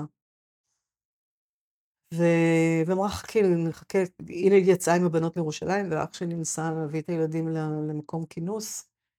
אמרת, חכי רגע שנתכנס כולנו, ואז היא ככה סיפרה לי בדמעות חנוכות, הם נמצאים כבר איזה עשרים ומשהו שנה בסעד, והמון, היא מלמדת בית ספר האזורי. המון חברים שלנו נהרגו בכפר סבא, אני לא יודעת איך להכין את זה, כאילו. אני מחכה שדוד יחזור, ואז אנחנו נחליט ביחד מה אנחנו עושים. ואז באמת ראיתי אתמול שהם מחפשים איזה משהו קטן, ואחר כך מחפשים קייטרינג, ובסוף הם החליטו שהם עושים את זה באמת אירוע קטן מחר בצהריים. לא יודעת אם בא לי לנסוע, כן או לא. בא לי לעבור את הנסיעה הזאת. כן. פגישה של נסיעה טראומטית, עם תחת התקפה של טילים. אבל אני חושבת ש...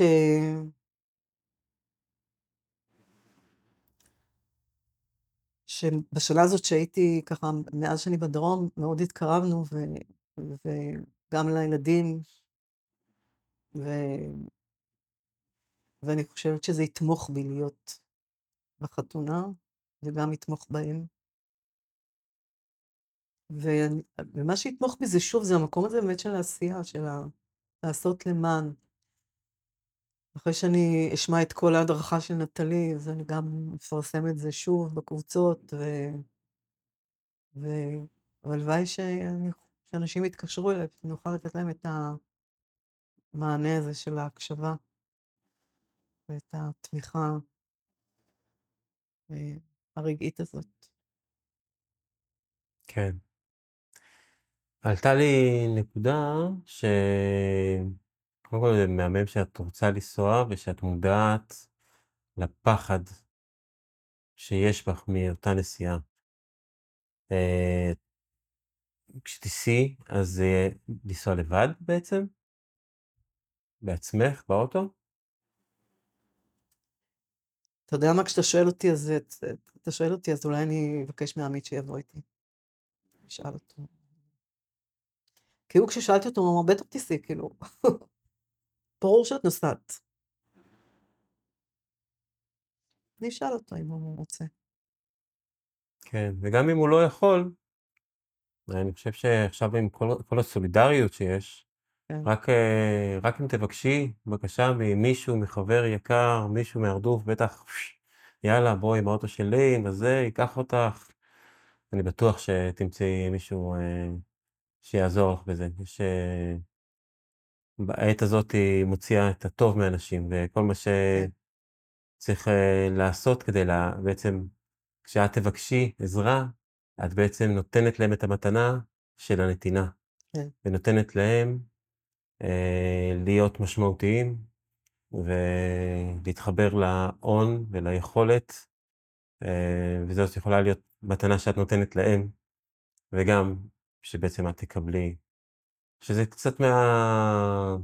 מהערכים האלה שאנחנו למדנו ב-B&I, גם שהנותן מקבל, אז לתת זה גם לדעת לקבל כדי שמישהו כן. אחר יוכל לתת. אני חושבת שרוב בני אדם, רובנו יודעים, יודעים לתת ולא יודעים לקבל.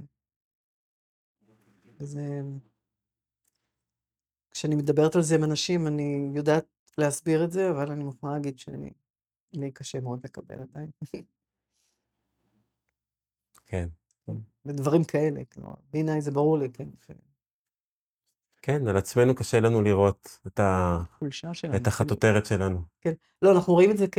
כ... אני חושבת שרוב מי שקשה לו לקבל, רואה את זה כאילו חולשה.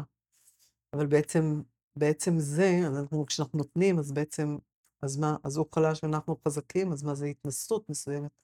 אני כל הזמן מזכירה את זה לעצמי. ו- כן. אז תודה שהזכרת לי את האפשרות. כן, זו מתנה שאת נותנת למישהו אחר, פשוט מתנה. אה, כי את יודעת כמה זה כיף לתת. כן. אז אל תמנעי, אל תחסכי מהם את ההנאה הגדולה הזאת של לעזור. אה, ובכלל, נראה לי להיות עם מישהו, אה, גם זה זמן, הזדמנות נהדרת ככה לנסוע עם מישהו, לדבר ככה, יש שקט, יש זה, לא כל הדברים, כל הלופים המחשבתיים שקורים כשאנחנו לבד. ויכול להיות גם אה, שבגלל זה אני מאוד אה, רציתי לעשות את השיחה, גם הזאת ספציפית איתך, שאני שמח שיצא לנו לעשות. אה, וגם באופן כללי, אני אשמח לעשות עוד שיחות עם אנשים שעברו חוויות עכשיו קשות, עם מראות או תחושות, אז אה, אני בדרך כלל שואל את, ה... את מי שמשוחח איתי אם יש איזו המלצה על איזה חבר או חברה שיכול להיות שיהיה להם טוב לשוחח איתי בפודקאסט הזה. אז אם יש לך מישהו שאת חושבת עליו עכשיו,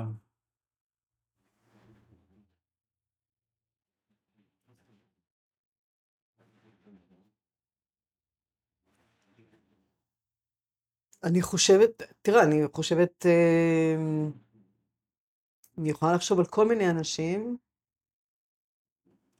אה,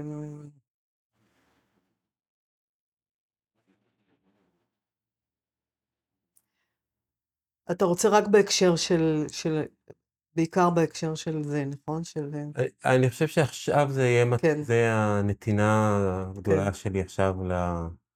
אם אני רוצה להיות משמעותי, אני רוצה כן. להיות משמעותי למי שעכשיו חווה. אה, זה יכול להיות גם, את יודעת, אנשים לוקחים סיטואציות שיכולות להיות אותו דבר, אבל הם לוקחים אותם בצורה אחרת, לגמרי. בגלל שזה יכול להיות... אתמול התקשרתי לבן דוד שלי בארצות הברית. הכל בסדר? מה קורה? הכל בסדר? זה. לקח לו, הוא אמר אחרי זה, אחרי זה הוא אמר לי, תשמע, כשאתה מתקשר אליי, תגיד ישר שהכל בסדר. 30 שניות ראשונות הייתי כאילו, היה, הוא היה בטוח שמשהו נורא קרה. הסברתי לו בסוף, תשמע, אם אני אהיה זה שצריך להתקשר אליך ולהודיע לך על משהו רע שקרה, אז היה, יש, הייתה שרשרת נוראית של דברים מזעזעים שקרו, שהוביל שאני אהיה זה שמתקשר. כל כך הרבה אנשים צריכים ליפול בדרך כדי שאני אהיה זה שמתקשר, אז uh, הסיכוי הוא קטן. Uh, סיכמנו שאני אשלח לו קודם הודעת וואטסאפ, ואני אגיד שהכל בסדר, בא לך לדבר, ואז, uh, ואז כן. נדבר. אז... Uh, בן דוד ישראלי ש... כן, כן, שם? שהם עברו לשם. Uh, רציתי לשוחח איתו, כי אני רואה כמה זה קשה פה, חוסר האונים. Mm. ולמישהו שגר מרחוק. אז uh, שוחחנו, ובאמת uh, זה, היה, זה היה מאוד מעניין וחשוב. Uh, לא, גם לעמית וקטי יש אה, זוג חברים שעזבו מהרדוף לגרמניה, הוא גרמני במקור, ו... וקשה להם, קשה להם, הם, הם הלכו לאיזשהו, כאילו, יצאו מהעיר שהם גרים בה, כי היה להם קשה ב... כן. באירועים האלה. כן. כן. אז uh, אם עולה לך מישהו, עכשיו, אם עולה לך מישהו שאת חושבת שיהיה נח... אה, נחמד לו או לה. לשוחח איתי בצורה הזאת, יש איזה מישהי שהיא מאוד, אה, אה,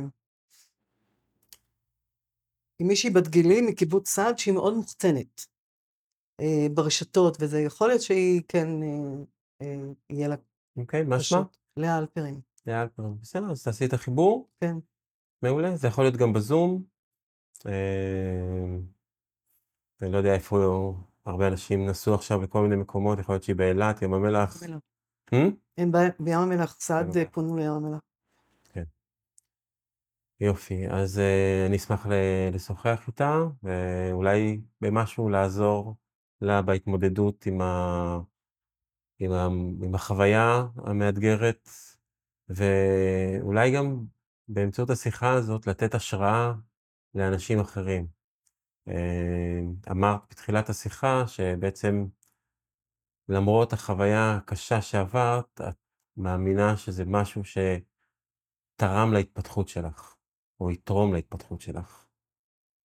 איפה זה תורם להתפתחות שלך? איפה כל הדבר הזה עזר לך וקידם אותך? עכשיו במבט ה...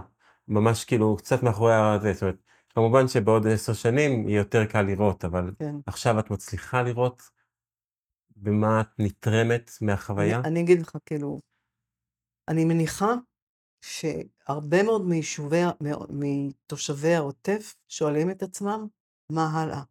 האם אני עובר, חוזר לגור שם? עכשיו, אני חושבת שאם לא הייתי, עכשיו אין לי תשובה.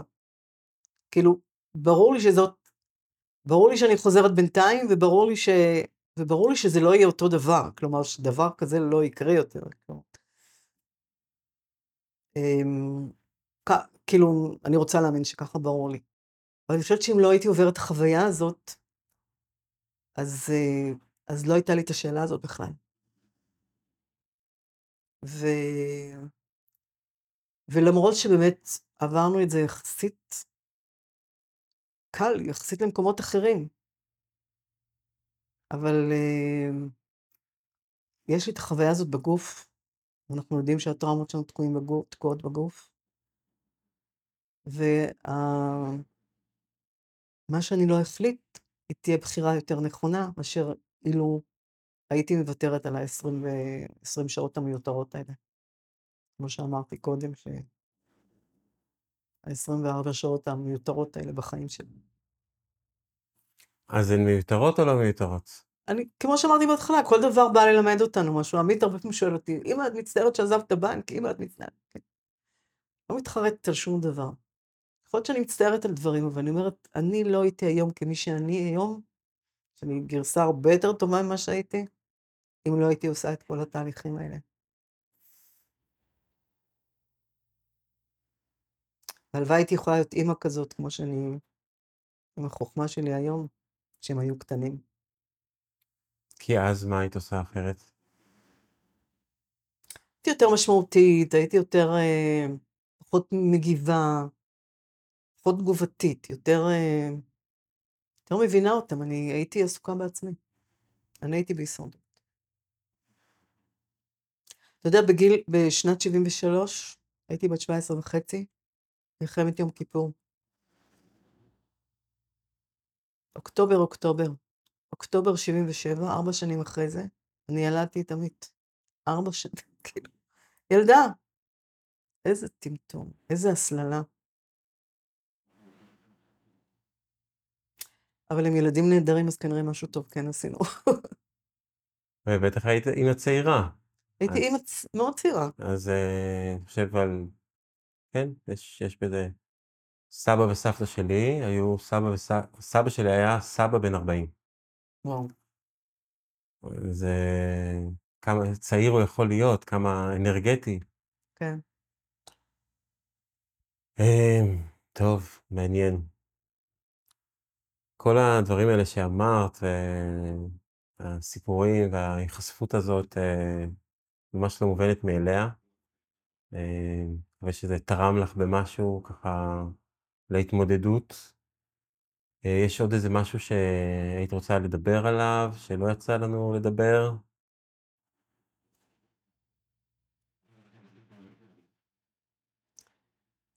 בוא נדבר רגע על, תנאי, על הימים הרגילים. יאללה.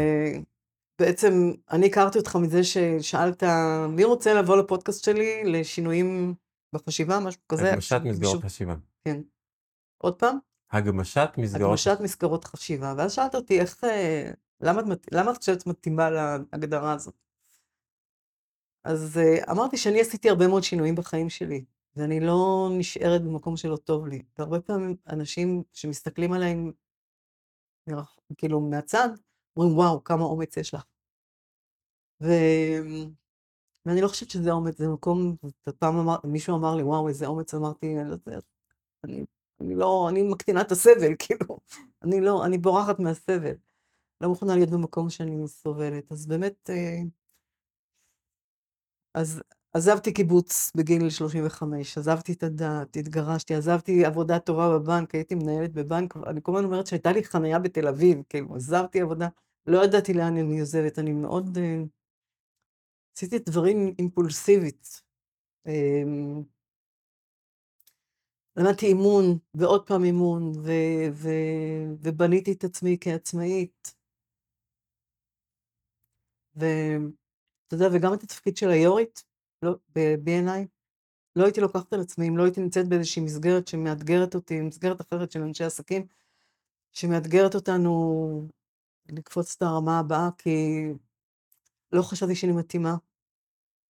אה, זה לא התפקיד שאמרת, אוקיי, מקסימום סגן, עשיתי בקבוצה אחרת סגן, זה התפקיד הכי כפוי טובה שיש. אה, אבל יורית, אני לא מתאימה לזה, כאילו, איך אני אוביל... ואני כל הזמן אומרת שהעזה מאוד מתגמלת. אה, גמרנו שנה טובה ב-B&I, כאילו, קבוצה היחידה באזור שגדלה, עמדנו ביעדים ואף מעבר לזה. אתה יודע, כשגמרתי קורס אימון,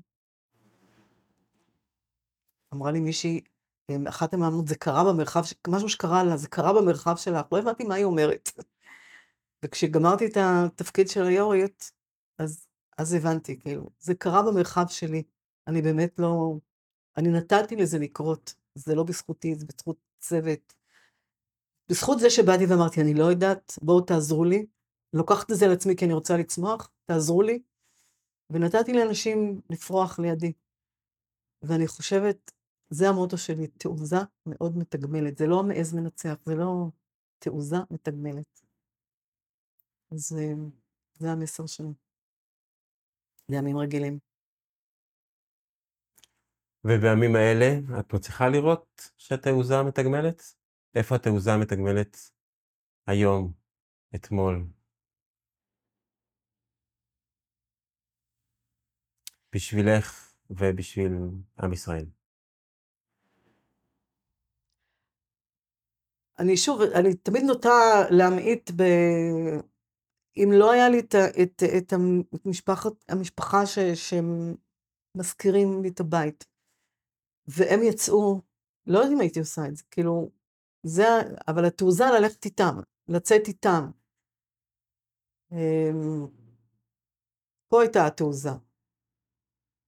אמ, לפעמים התעוזה, לפעמים יש לי תעוזות שהן לא מתגמלות, כלומר, אה, מתברר כשגיאות, אבל בלונג ריין בטווח הארוך זה מתגמל. אני לא רואה, אני עדיין לא יכולה לראות איפה, אני לא, לא מרגישה שהייתי בתעוזה. אמ, כי מה שעשיתי בתוך הממ"ד זה היה טבעי לי, זה היה... זה המקום לטפל בעצמי, כאילו. הייתה הזדמנות גם. נתתי עזרה למישהי אחרת.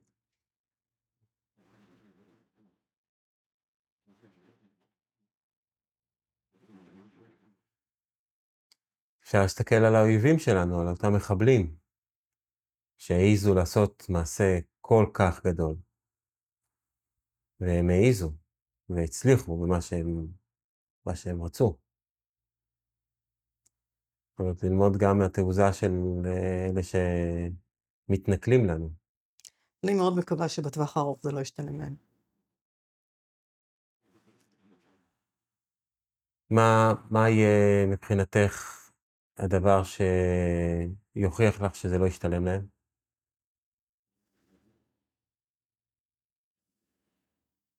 תראה, יש לי שני קולות.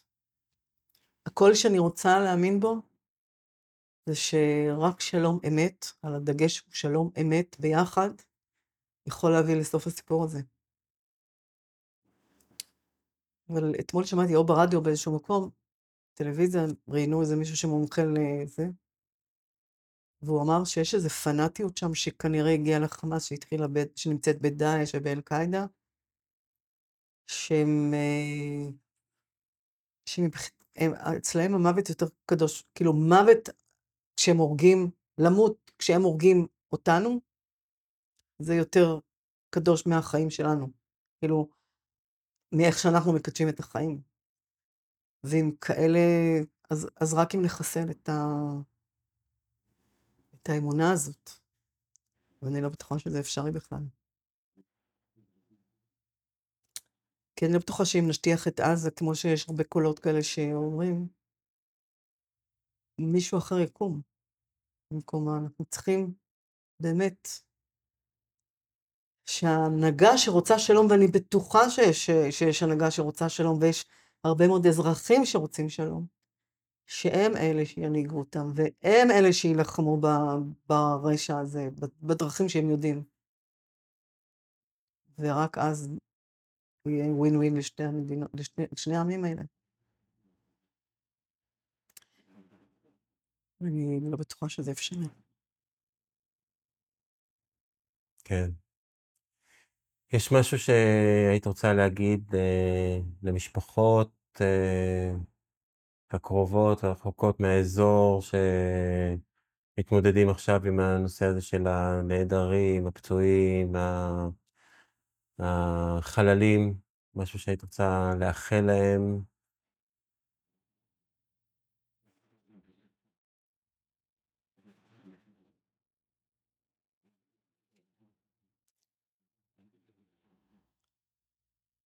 לאחל להם ש...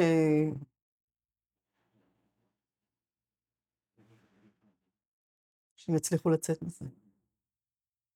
שזה לא פשוט.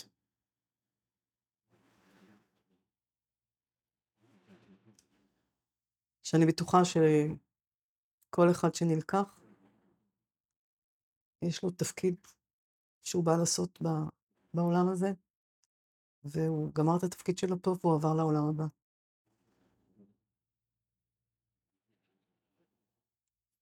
כן. הגלגול הבא, לעולם הבא, לא יודעת איך לקרוא לזה. זה מי שנלקח מהחיים. כן. יש כאלה שנלקחו מהאדמה, מאדמתם פה, נלקחו לאדמה אחרת. מקווה שהם יחזרו בשלום מהר מאוד.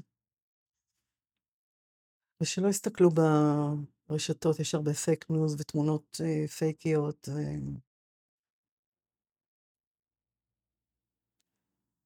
היום בבוקר שמעתי אה, את דובר צה"ל, ושאלו אותו באמת על הנושא הזה של הנעדרים והשבויים, למה לא מדברים איתם? אז הוא אמר, הוקם מטה בראשות אלוף במילואים, עם המון סגני אלופים, כולם מנוסים, ומצליבים מידע עכשיו, ומתחילים לדבר עם משפחות. וברגע שאנחנו נוכל, אנחנו נתחיל לדבר נתחיל נתחיל ליידע אתכם, התקשורת, מה קורה, לפחות במספרים, לא ב... והרגשתי את האחריות שלו, שהוא אומר, אנחנו רוצים לעשות את זה באחריות. אתה? אנחנו רוצים לעשות את זה באחריות. זה שיר של מירי אלוני על אה, עוד זה מדבר וזה בא. כלומר, לא יודעים, שני שמות באותו רחוב, לא יודעים למי מתכוונים. אני חושב שזה... לא הרגשתי את, ה... את המקום שאפשר לסמוך. לסמוך על התהליך הזה שהם עושים אותו נכון. וגם לקחו מישהו שאני מאוד מעריכה אותו, גל הירש, שיהיה, שהוא יהיה, שנה לא היה מישהו שאחראי על, ה, על המשא ומתן, חילופי שבויים, אז יש מישהו שמטפל בזה. אני קטונתי, אני לא יכולה לזה, אבל פשוט ש... שיאמינו, שיש תקווה ושהם יחזרו. כן. וכשהם יחזרו, שלא, שלא יהססו לבקש עזרה, כי היום אנחנו יודעים כמה כל אירוע כזה הוא גורם לי פוסט-טראומה. כן. וקודם אמרת שלמדת אימון פעמיים, כן, ועכשיו גם אה, שאת באיזושהי הכשרה אה, לתת עזרה, כן. אז אה, אם מישהו רוצה לבקש עזרה ממך, איזה סוג עזרה את יכולה לתת, ואיך אפשר להגיע אלייך? אז קודם כל, אני בדרך כלל מפרסמת בפייסבוק, אז אני גם מפרסמת כל המערך הזה של אמושן, שם למדתי את האמון פעם, פעם שנייה, ומשם אני מרגישה שאני מאמנת. אמ, שיחת אונליין אה, טלפונית להקשבה, פשוט להקשבה. חידדנו, נטלי חידדה את ה... נטלי בן דוד אה, חידדה את הכלים, נתנה מערך מאוד מסודר, כאילו, באמת, מה חשוב שיהיה בשיחה הזאת, איזה כלים. הזכירה לנו כל מיני כלים שלמדנו ואנחנו לומדים. היא נותנת כל יום, בשמונה בבוקר ובחמש אחרי הצהריים, בחמש וחצי, מדיטציה של שעה של טון גלן, וזה, גם את זה פרסמתי על הקיר שלי, אני אמשיך לפרסם. אני מאוד מאמינה במדיטציה, לדעתי זה מאוד מאוד עוזר. ואנחנו צריכים ללמוד ל- להרגיע את עצמנו גם במצבים הכי הכי קשים, ויש דרכים. ופשוט לבקש את זה. אז אה, דרך הפייסבוק שלך, שקוראים, שזה נקרא רבקית לוי. רבקית לוי דרורי בעברית, כן. רבקית לוי דרורי בעברית. אה, אפשר, את רוצה לפרסם את המספר טלפון שלך, שיתקשרו? 0528-392-180. בסדר, וגם נשים את הפרטים וגם את הקישור אה, בתיאור של השיחה הזאת. אה, מה עוד? מה עוד אה, נאמר לפני סיום? ש... שנדע ימים טובים אלה, ומהר, כמה שיותר מהר. אני אוהב לומר, אה, כשמישהו נגיד חולה, אז אני לא אומר אה, החלמה מהירה, שתהיה החלמה טובה. Mm. שתהיה יסודית ומדויקת. יכול להיות שזה ייקח זמן, אה, גם במקרה הזה. אני חושב שלצפות לטיפול מהיר, זה יהיה לא אחראי. אה, תודה רבה על הזמן שלך ועל הכנות והחשיפה שבאת וסיפרת את הדברים האלה. אני מקווה שזה תרם לך במשהו, ואני מאוד מקווה שזה גם אה, יעזור למי שמקשיב לנו, לקבל איזו השראה, להבין קצת על ההתמודדות שלך, קצת להבין את הדברים שקרו שם בפנים, ושזה ייתן אה, השראה ודרך וכלים להמשיך להתמודד עם אה, האתגרים שיש לנו בחיים, ויהיו לנו עוד אתגרים, זה חלק מה... זה היופי שבחיים. כן. תודה רבה לך.